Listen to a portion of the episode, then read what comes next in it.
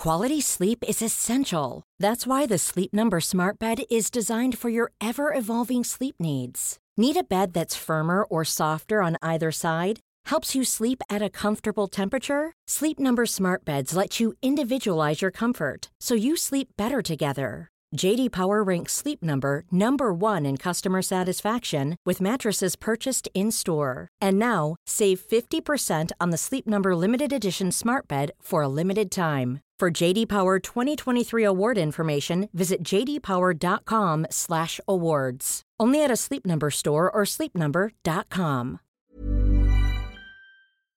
Allô Internet. Peut-être que vous le savez pas, mais un gros mystère vient tout juste d'être résolu dans le monde du, euh, je vais dire entre guillemets, mais dans le monde du true crime, parce que c'est pas tellement du true crime, mais un petit peu. Pour commencer, je veux vous souhaiter la bonne année. Je l'ai pas faite la, dernière vidéo, je l'avais filmée en avance, j'avais comme oublié que je la sortais pour la nouvelle année. Euh, bref, euh, fait bonne année 2021. Euh, je nous souhaite de résoudre beaucoup de mystères ensemble, qu'on va continuer à avancer dans le monde du true crime, que mes vidéos vont vous plaire. En tout cas, moi, les sujets que je choisis me plaisent toujours. Là, j'ai beaucoup de demandes de familles qui ont vécu eux-mêmes des, drames, des disparitions. Je sais que ça fait des vidéos plus courtes, avec moins d'informations, moins de mystères, moins d'intrigues, mais je veux quand même les aider parce que c'est ça le but de ma chaîne. Fait que je vais essayer d'en mettre comme une par mois par rapport à des personnes disparues où je suis en contact avec les familles. Je vous dis, j'ai comme une liste de de 10 disparitions de la France ou du Québec dont je veux parler sur ma chaîne euh, parce que ben, justement je suis en contact avec les familles. Aussi, euh, j'ai beaucoup de projets par rapport à Victoria en studio. J'ai encore là 5-6 entrevues qui sont lined up, mais j'attends juste mon prochain voyage au Québec pour le faire parce que c'est pas des sujets qui se font par Zoom. Je crois que c'est tellement sérieux, intense que je préfère être face à face avec la personne. Donc, je vais attendre mon retour au Québec pour les faire. Pour euh, commencer dans le vif du sujet, je vais parler d'un homme, un John Doe. Pour ceux qui me suivent sur Instagram, j'avais déjà partagé une photo de lui, puis j'avais dit comme c'est tellement un gros mystère, j'espère que ça va être résolu un jour, genre aidez-moi à le résoudre. Et euh, ben là, il y a un mois, ça vient de se résoudre. Fait que suivez-moi sur Instagram. Écoute, euh, des fois, je parle un peu de true crime, des fois, je mélange ma vie à ça. Donc, euh, sans plus attendre, lançons-nous dans la vidéo. Honnêtement, c'est une vidéo triste, mais en même temps, c'est quand même une bonne nouvelle parce qu'ils ont fini avec une résolution pour bien commencer l'année.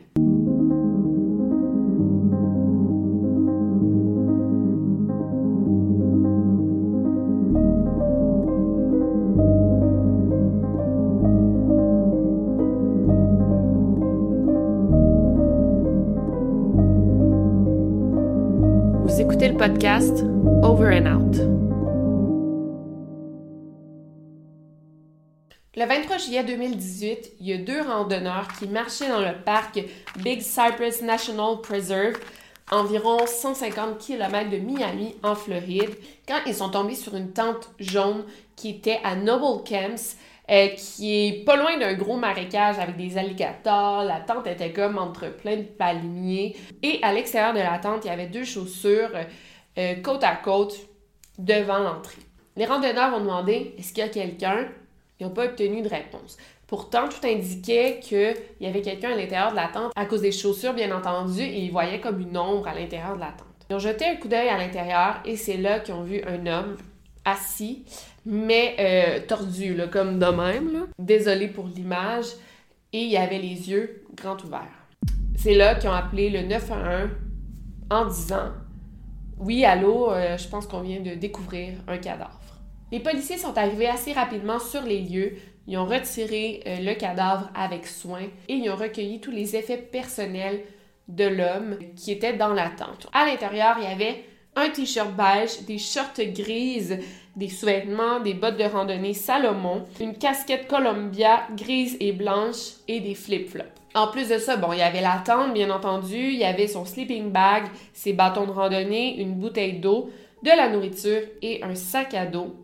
Et il faut pas oublier que dans la tente, il y avait également deux cahiers de notes euh, remplis euh, avec des codes informatiques et un sac Ziploc avec près de 4000 dollars US à l'intérieur.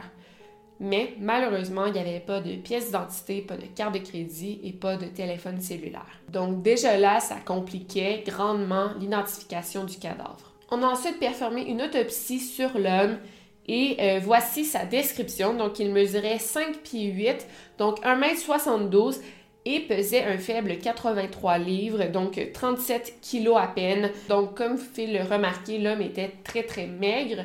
Euh, les médecins légistes ont dit qu'il souffrait de cachexie. Euh, en fait, ça, c'est, je vais vous lire la description, c'est un affaiblissement profond de l'organisme qui est lié à une malnutrition importante. Donc, ça va entraîner une grosse perte de poids, une fatigue, une atrophie musculaire. Donc, on pense que notre John Doe souffrait d'une maladie qui lui a causé cette cachexie, en fait. Quand les policiers ont reçu le rapport d'autopsie, et même dans les médias, et même les gens qui lisent le rapport d'autopsie à première vue, on lit 83 livres, 37 kilos, et les policiers au début, ils ont dit « Ah, ben il doit avoir une, faute de frappe, là, ça se peut pas qu'à cette grandeur, il pèse un poids aussi léger. » Euh, mais non, euh, c'était vraiment ça, l'homme était très très maigre. L'estomac de l'homme était complètement vide, on a juste trouvé de l'ibuprofène euh, dans son sang. la cause de sa mort est starvation en anglais, donc l'homme est carrément mort de faim.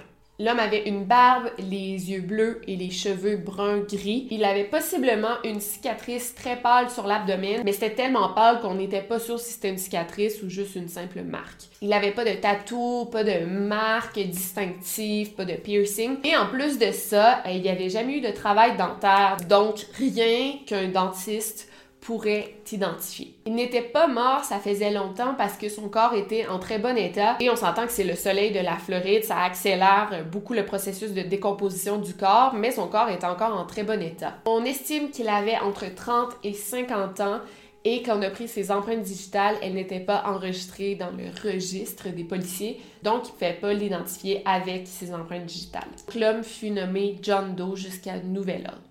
En fait, non, c'est pas vrai. Euh, on lui a donné trois surnoms. Euh, on va les voir un petit peu plus tard. Mais vous savez qu'il n'y a pas juste des John. En fait, souvent, dans les circonstances qu'on retrouve le corps, euh, avec...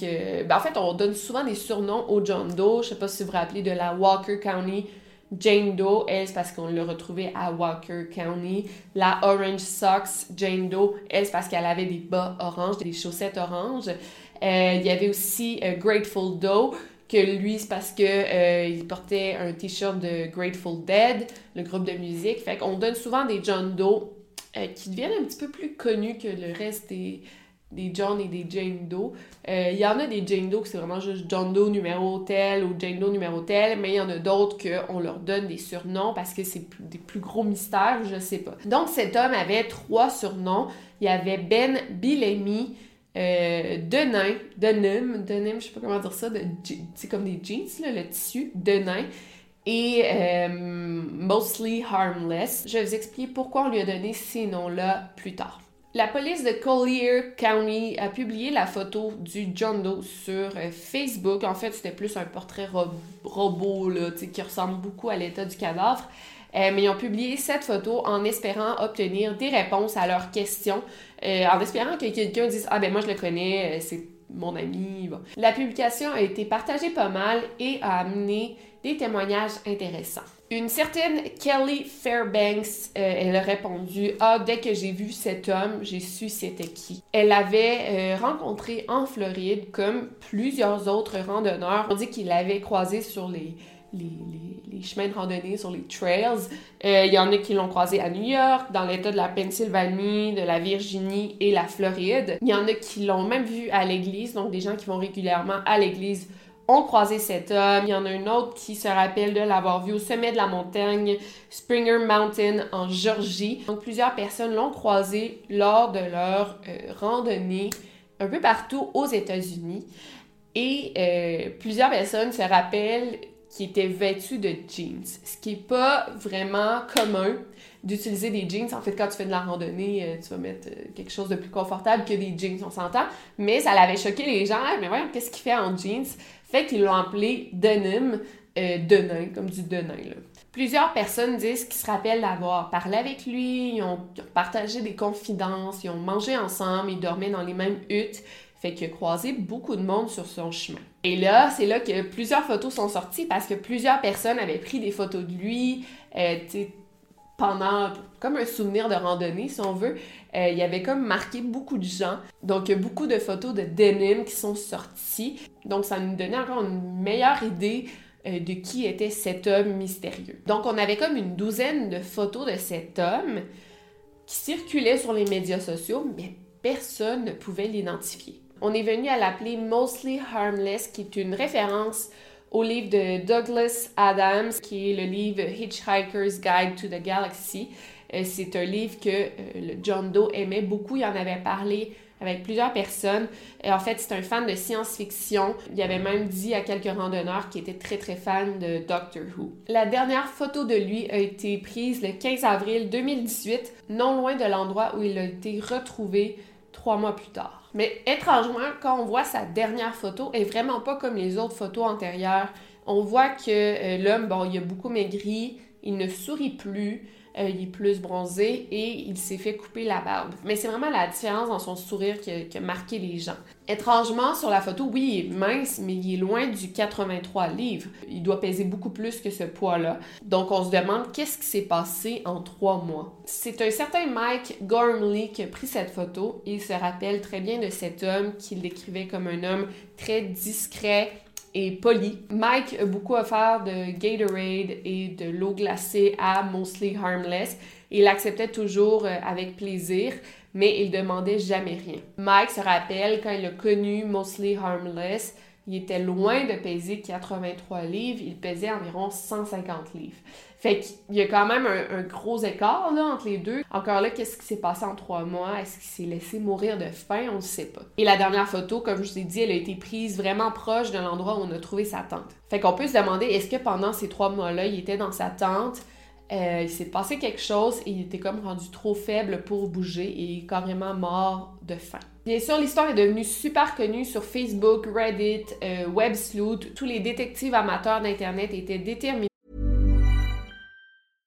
Imagine the softest sheets you've ever felt. Now imagine them getting even softer over time. That's what you'll feel with Bowl and Branch's organic cotton sheets. In a recent customer survey, 96% replied that Bowl and Branch sheets get softer with every wash. Start getting your best night's sleep in these sheets that get softer and softer for years to come. Try their sheets with a 30-night guarantee. Plus, get 15% off your first order at bowlandbranch.com. Code BUTTERY. Exclusions apply. See site for details.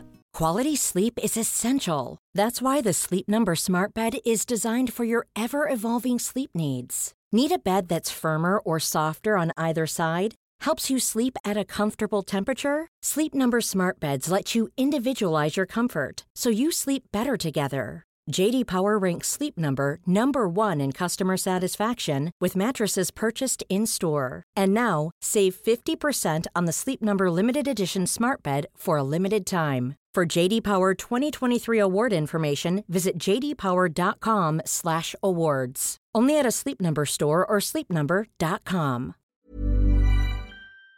à lui donner une identité. Il y a même un groupe qui avait été dédié à euh, identifier euh, ce John Doe. Ça s'appelait Unidentified Male Hiker Ben Bellamy 2018 et le groupe comptait plus de 7000 membres. Une femme nommée Jennifer Vickers est celle qui a passé le plus de temps avec lui. Ils avaient marché plus de 200 km ensemble en Virginie. En fait, Mostly Harmless, on a découvert qu'il avait fait toute la, la côte est des États-Unis en parcourant le, sentier des, Appalaches. Jennifer Vickers a passé du bon temps avec lui et elle dit que leur amitié était comme improbable parce que c'était une femme noire de 70 ans, presque 70 ans, et lui c'était genre un homme blanc dans la quarantaine. Euh, bon, c'est pas si improbable parce que les deux faisaient de la randonnée. Ils se sont super bien entendus. Ils pensaient pas être amis, mais se sont bien entendus. Et en fait, les deux, ils ont bandé, donc ils se sont rapprochés parce que les deux avaient pas des bons genoux pour faire de la randonnée. Fait qu'ils marchaient super lentement. Ben là, super lentement. Ils marchaient plus lentement que les autres. Fait qu'ils s'entraidaient un peu avec ça. Les détails qu'elle se rappelle, c'est qu'ils mangeaient beaucoup de M&M's, les, les chocolats, M&M's, et qu'il espérait voir un ours. Il arrêtait pas de dire qu'il voulait voir un ours et aussi qui était obsédé avec euh, la distance entre les destinations. Il était super sympathique et c'est Jennifer qui lui a montré à faire un feu de camp. Il a dit à Jennifer qu'il venait de la Nouvelle-Orléans, mais elle a entendu euh, Mostly Harmless dire à, d'autres randonneurs qui venaient de New York. Fait que c'est comme s'il voulait vraiment protéger son identité. Et encore plus troublant quand il s'enregistrait dans les auberges, bon, faut que tu signes un nom absolument. Et il signait euh, Ben Billemy, Et euh, bon, les, enquêteurs ont cherché, puis c'est pas un nom qui existe aux États-Unis, là, ça existe pas ce nom-là, fait qu'ils voulaient cacher son identité. La seule information qui revenait à plusieurs reprises, c'est qu'il disait qu'il était technicien en informatique. Donc il a dit ça à tout le monde, en fait, qu'il était technicien en informatique, qu'il travaillait en informatique. Et on peut voir dans ses cahiers notes avec plusieurs codes informatiques que bon, ça doit être vrai. Quand les enquêteurs ont regardé justement ces fameux cahiers de notes-là, euh, ils ont vu que ce qu'il écrivait était très précis, très clair. Fait que c'est pas quelqu'un qui perdait la boule, là, on s'entend. Et euh, c'était comme des codes de gaming du jeu Scrapes. Fait que c'est un jeu d'ordinateur qu'il aimait beaucoup. Là. Donc la question est pourquoi il voulait garder ce mystère jusqu'à sa mort et en fait pourquoi il s'est laissé mourir de faim? Il y a plusieurs théories. Il y en a qui pensent que c'était un fugitif, il y en a qui pensaient que c'était un ex-militaire, il y en a même qui pensaient que c'était l'ancien membre d'une secte euh, qui, euh, qui avait fui la secte. Fait qu'il y a beaucoup de théories qui sont apparues. On pense qu'il était soit très malade ou soit il avait des gros problèmes de santé mentale. Il y en a aussi qui disent qu'il se serait suicidé en se laissant mourir de faim. Euh, mais il y a des docteurs, là, que, bon, tu sais, des, professionnels qui ont étudié cette affaire, ils disent c'est comme vraiment rare que des gens décident de se suicider de cette manière en se laissant mourir de faim parce que c'est extrêmement douloureux et euh, très, très, c'est un processus très lent, alors que, bon, si tu veux en finir avec tes jours, il y a des méthodes beaucoup plus rapides que ça. La théorie la plus probable, en fait, c'est qu'il avait euh, reçu un diagnostic euh, de phase terminale et au lieu de choisir les traitements médicaux pour peut-être allonger son espérance de vie, il a juste dit fuck it, moi je vais profiter de la vie les derniers moments qu'il me reste et il a décidé de partir en randonnée. Probablement que c'était ça sa passion. Donc, il aurait comme laissé la vie faire son œuvre euh, et se laisser mourir un peu. Mais ce qui est étrange, c'est que en faisant son autopsie, à part la malnutrition qui l'a tué, il n'y avait pas d'autres maladies, tous ses organes fonctionnaient assez bien, il n'y avait pas de tumeur, il n'y avait rien qui indiquait qu'il y avait un cancer ou une autre maladie qui aurait pu le tuer. C'est vraiment un gros mystère tout ça. Donc on se demande pourquoi il est mort de faim si il y avait de la nourriture dans sa tente, il y avait de l'argent, fait qu'il pouvait se procurer de la nourriture s'il n'y en avait pas.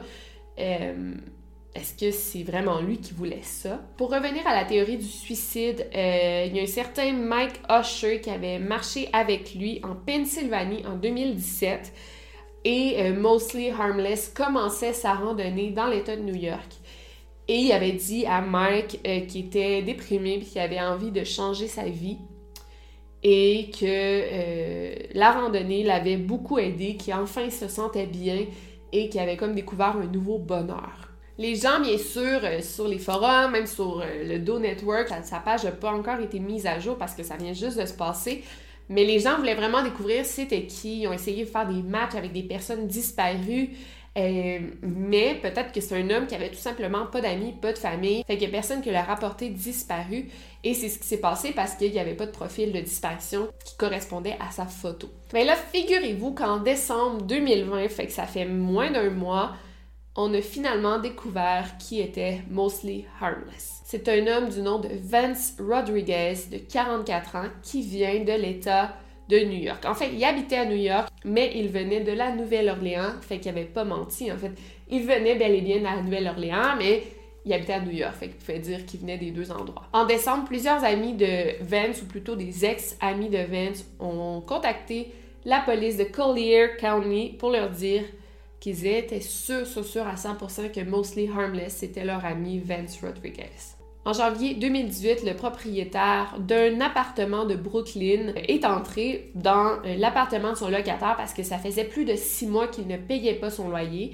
Fait qu'il est entré pour voir qu'est-ce qui se passait. Il a obtenu comme un, mandat. L'appartement est encore rempli de choses. Il y avait plusieurs ordinateurs, consoles de jeux vidéo, jeux vidéo. La chambre euh, du locataire était remplie de vêtements. Et il y avait de la nourriture dans le frigo, dans les armoires. Le locataire avait laissé ses pièces d'identité, euh, ses cartes de crédit, son passeport, son permis de conduire qui venait de la Louisiane. Et le logement, vous le devinerez, appartenait à un certain Vance Rodriguez. Donc voilà, on sait c'est qui, hors de tout doute, mais il y a encore beaucoup de questions qu'on se pose. Euh, Vance, il y a deux parents qui sont encore en vie, il y a un grand frère et même une sœur jumelle fait qu'on se demande pourquoi ces quatre personnes ne l'ont pas reporté disparu en environ ben, un an, non, mais là, on l'a découvert en 2020, puis depuis 2017 qui donne pas de nouvelles. Donc en trois ans, pourquoi personne l'a reporté disparu? Quand les journalistes ont contacté la famille de Vance Rodriguez, ils ont refusé de répondre, ils voulaient pas faire de commentaires.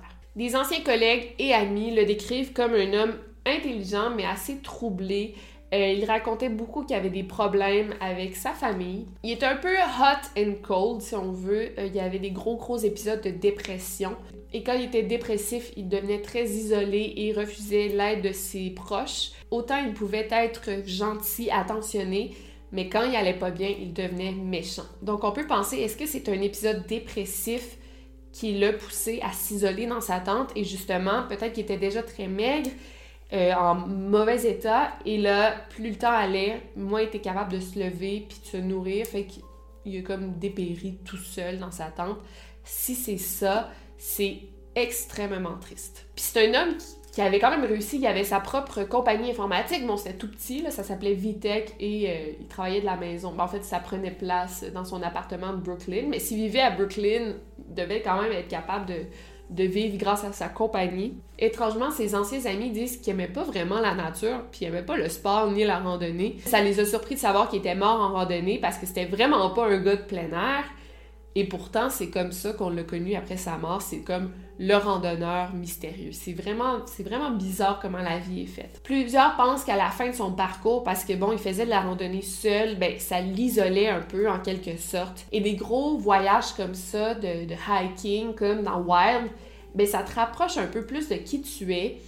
Euh, c'est quelque chose de bien spirituel. Apparemment, j'en ai jamais fait. Fait que peut-être qu'il commençait à faire face à ses démons. Il était isolé et ça l'a poussé tout droit vers un épisode dépressif qui l'a mené à sa perte. Et Mostly Harmless, ben en fait, Vance, euh, il avait déjà fait une tentative de suicide auparavant. Il s'était euh, tiré dessus avec une arme à feu et ça lui a causé une blessure à l'abdomen, d'où sa cicatrice. Et après s'en être sorti, il s'était donné comme devoir de toujours donner du sang, d'en donner régulièrement parce que c'est des dons de sang qui l'ont permis de survivre. Fait que je pense, on dirait qu'il voulait s'en sortir, tu sais. Fait une tentative de suicide, il a vraiment appris de son erreur et les part en randonnée, il cherche le bonheur et là, il frappe une autre dépression. Mais en fait, c'est ce que je pense qui est arrivé. Et là, écoutez ça, là, j'ai juste, regardez, j'ai le frisson, je sais pas si vous voyez. Il publiait souvent sur le forum euh, du jeu Screeps et euh, il a arrêté de publier en 2017. Il a comme disparu du forum, mais c'était comme un usager très actif. Et euh, l'une des dernières phrases qu'il a écrit, c'est I'm mostly harmless for now. Euh, fait que ça, c'est assez incroyable. C'est une référence encore là au jeu. Mais les gens l'ont pas appelé Mostly Harmless à cause de ça, parce qu'on l'a découvert là, là. Euh, c'est incroyable. Donc voilà, c'est un John Doe de moins à identifier. c'est une bonne nouvelle, on, lui a donné une identité. L'homme ne va pas mourir sans qu'on sache qui il était. À moins que c'est peut-être triste parce que c'était peut-être son souhait.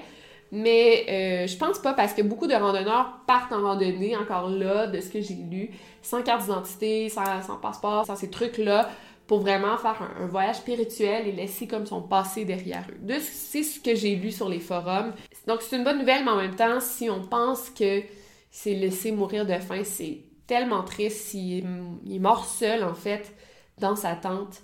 Et il y a encore beaucoup, beaucoup de questions qui se posent, en fait, pourquoi sa famille ne s'est pas inquiétée plus tôt. Peut-être qu'ils s'inquiétaient, peut-être qu'ils savent pas trop comment ça marche, reporter quelqu'un disparu. Mais c'est une bonne question à se poser. Et de quoi il est mort. Et qu'est-ce que fait les derniers mois? Sa dernière photo a été prise en avril à côté de sa tante, pas loin de sa tante, et on l'a retrouvé seulement en juillet. J'espère qu'il n'était pas seul dans sa tente euh, à mourir. Fait que j'espère que vous avez aimé cette vidéo. Ça faisait longtemps que je n'avais pas couvert un cas de John Doe. N'hésitez pas à cliquer sur le lien dans la barre de description pour télécharger Filmora de Wondershare.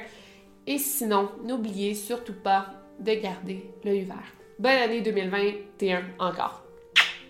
Over and out.